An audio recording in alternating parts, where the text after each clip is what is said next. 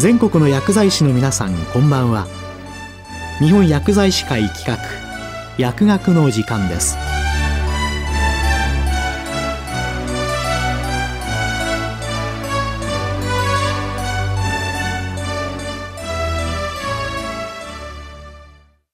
今日は最近の副作用情報から医薬品医療機器等安全性情報402号403号について厚生労働省医薬生活衛生局医薬安全対策課牧野恵里さんにお話いただきます。皆さんこんばんは。厚生労働省医薬生活衛生局医薬安全対策課でございます。本日は令和5年7月発刊の医薬品医療機器等安全性情報402号令和5年8月発刊の403号についてご紹介いたします。402号の1番目は、重篤副作用疾患別対応マニュアルについてです。従来の国が実施する安全対策は、医薬品に着目し、医薬品ごとに発生した副作用を収集、評価して臨床現場に注意喚起する警報発信型、事後対応型の施策が中心でしたが、副作用は臨床医の専門分野とは異なる臓器にも発生し得ること。重篤な副作用の発生頻度は一般に低く、個々の臨床医によっては副作用に遭遇する機会が少ない場合があり得ること、などにより、場合によっては副作用疾患の発見が遅れ、重篤化することが起こり得るという問題がありました。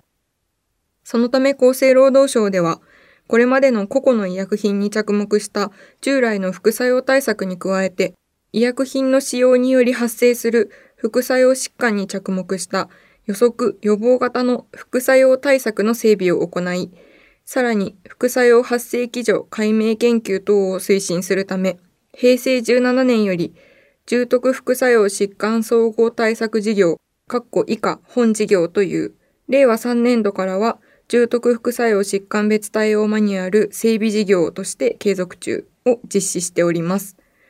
重篤副作用疾患別対応マニュアル、括弧以下マニュアルというは、本事業において平成17年度から平成22年度にかけて学術論文、各種ガイドライン、厚生労働科学研究事業報告書、独立行政法人医薬品医療機器総合機構、括弧以下 PMDA というの保健福祉事業報告書等を参考に、厚生労働省の委託により、関係学会においてマニュアル作成委員会を組織し、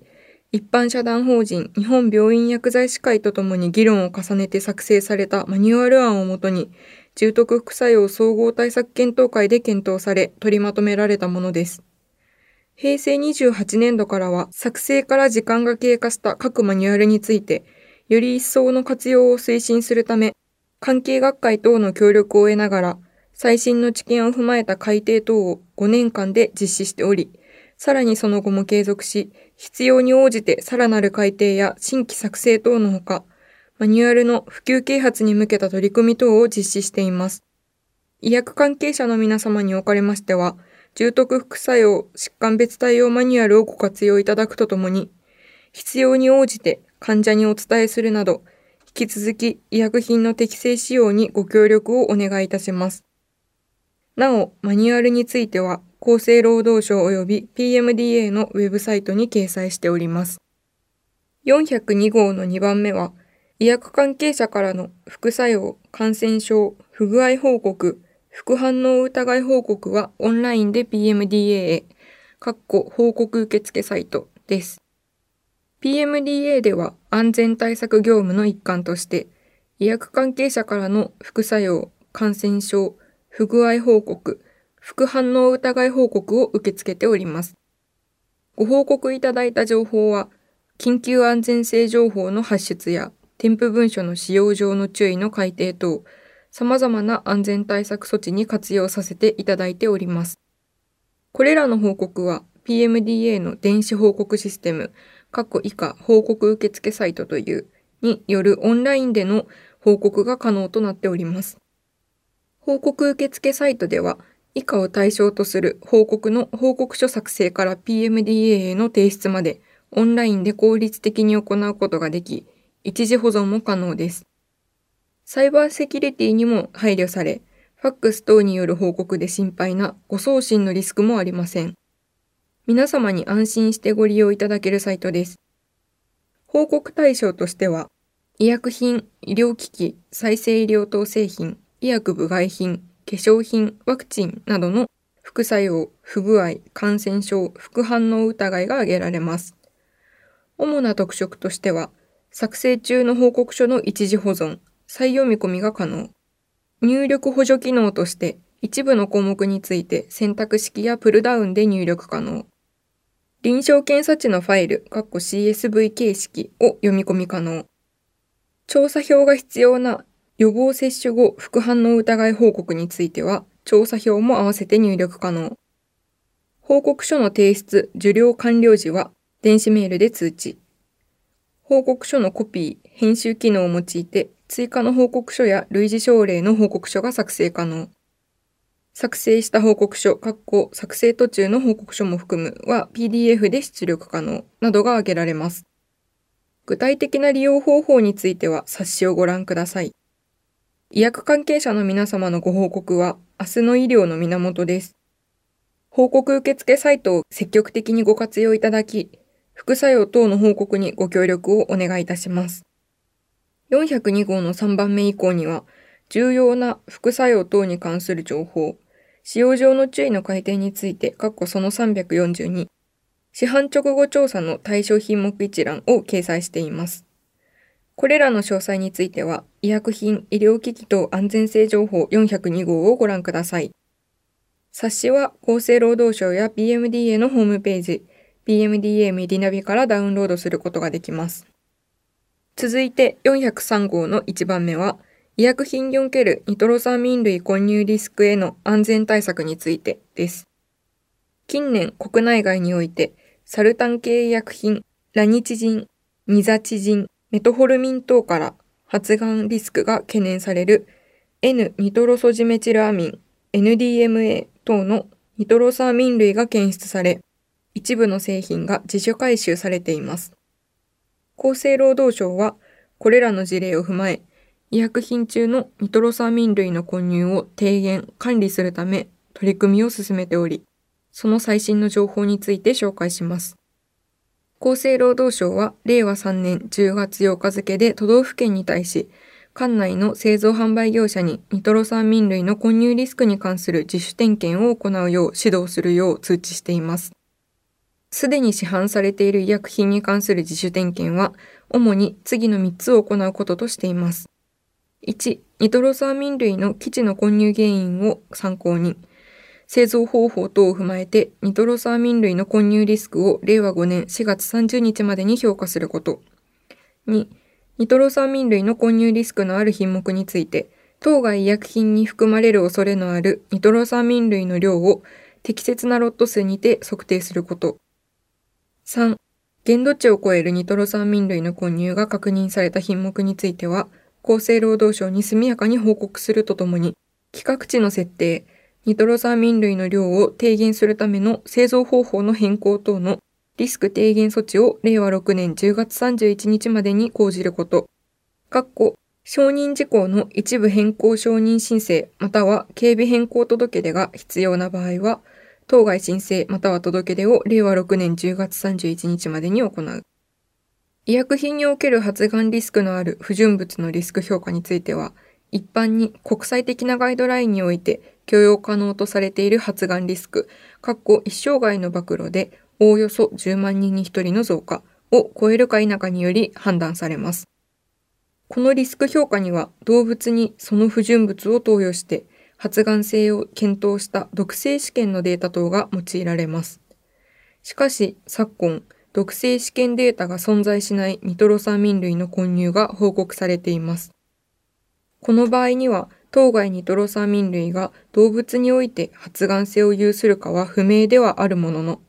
構造が類似する化合物の毒性データ等を用いて、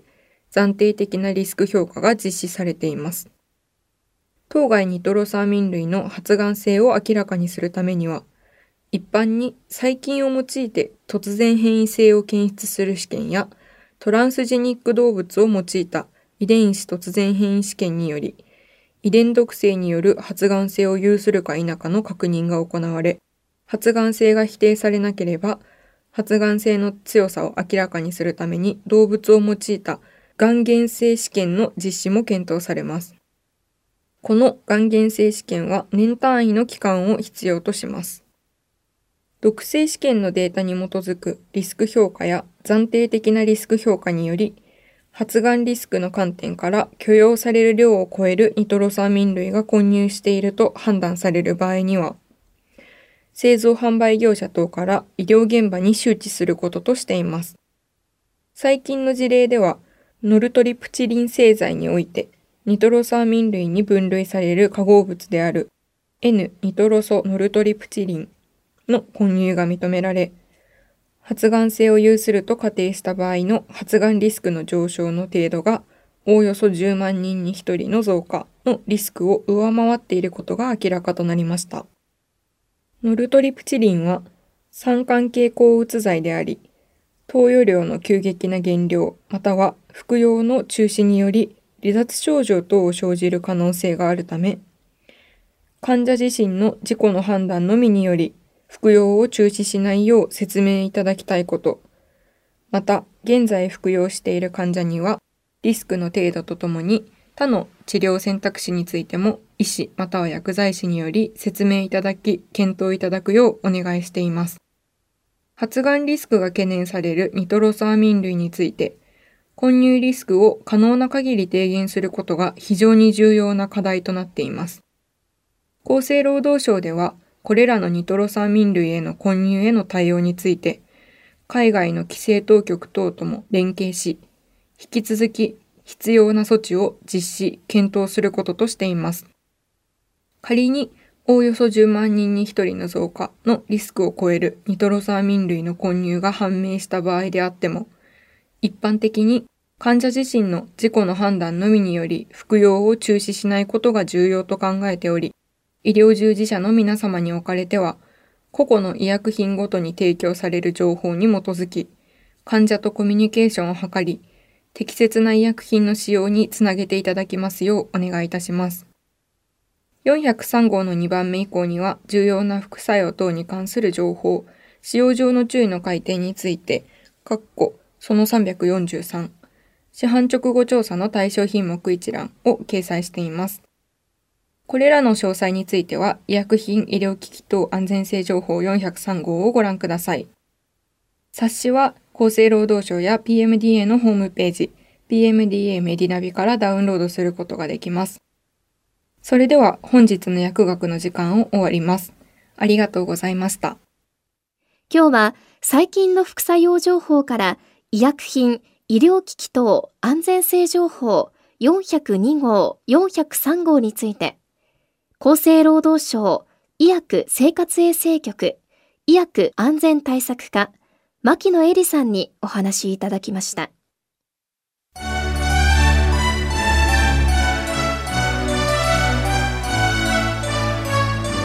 日本薬剤師会企画薬学の時間を終わります。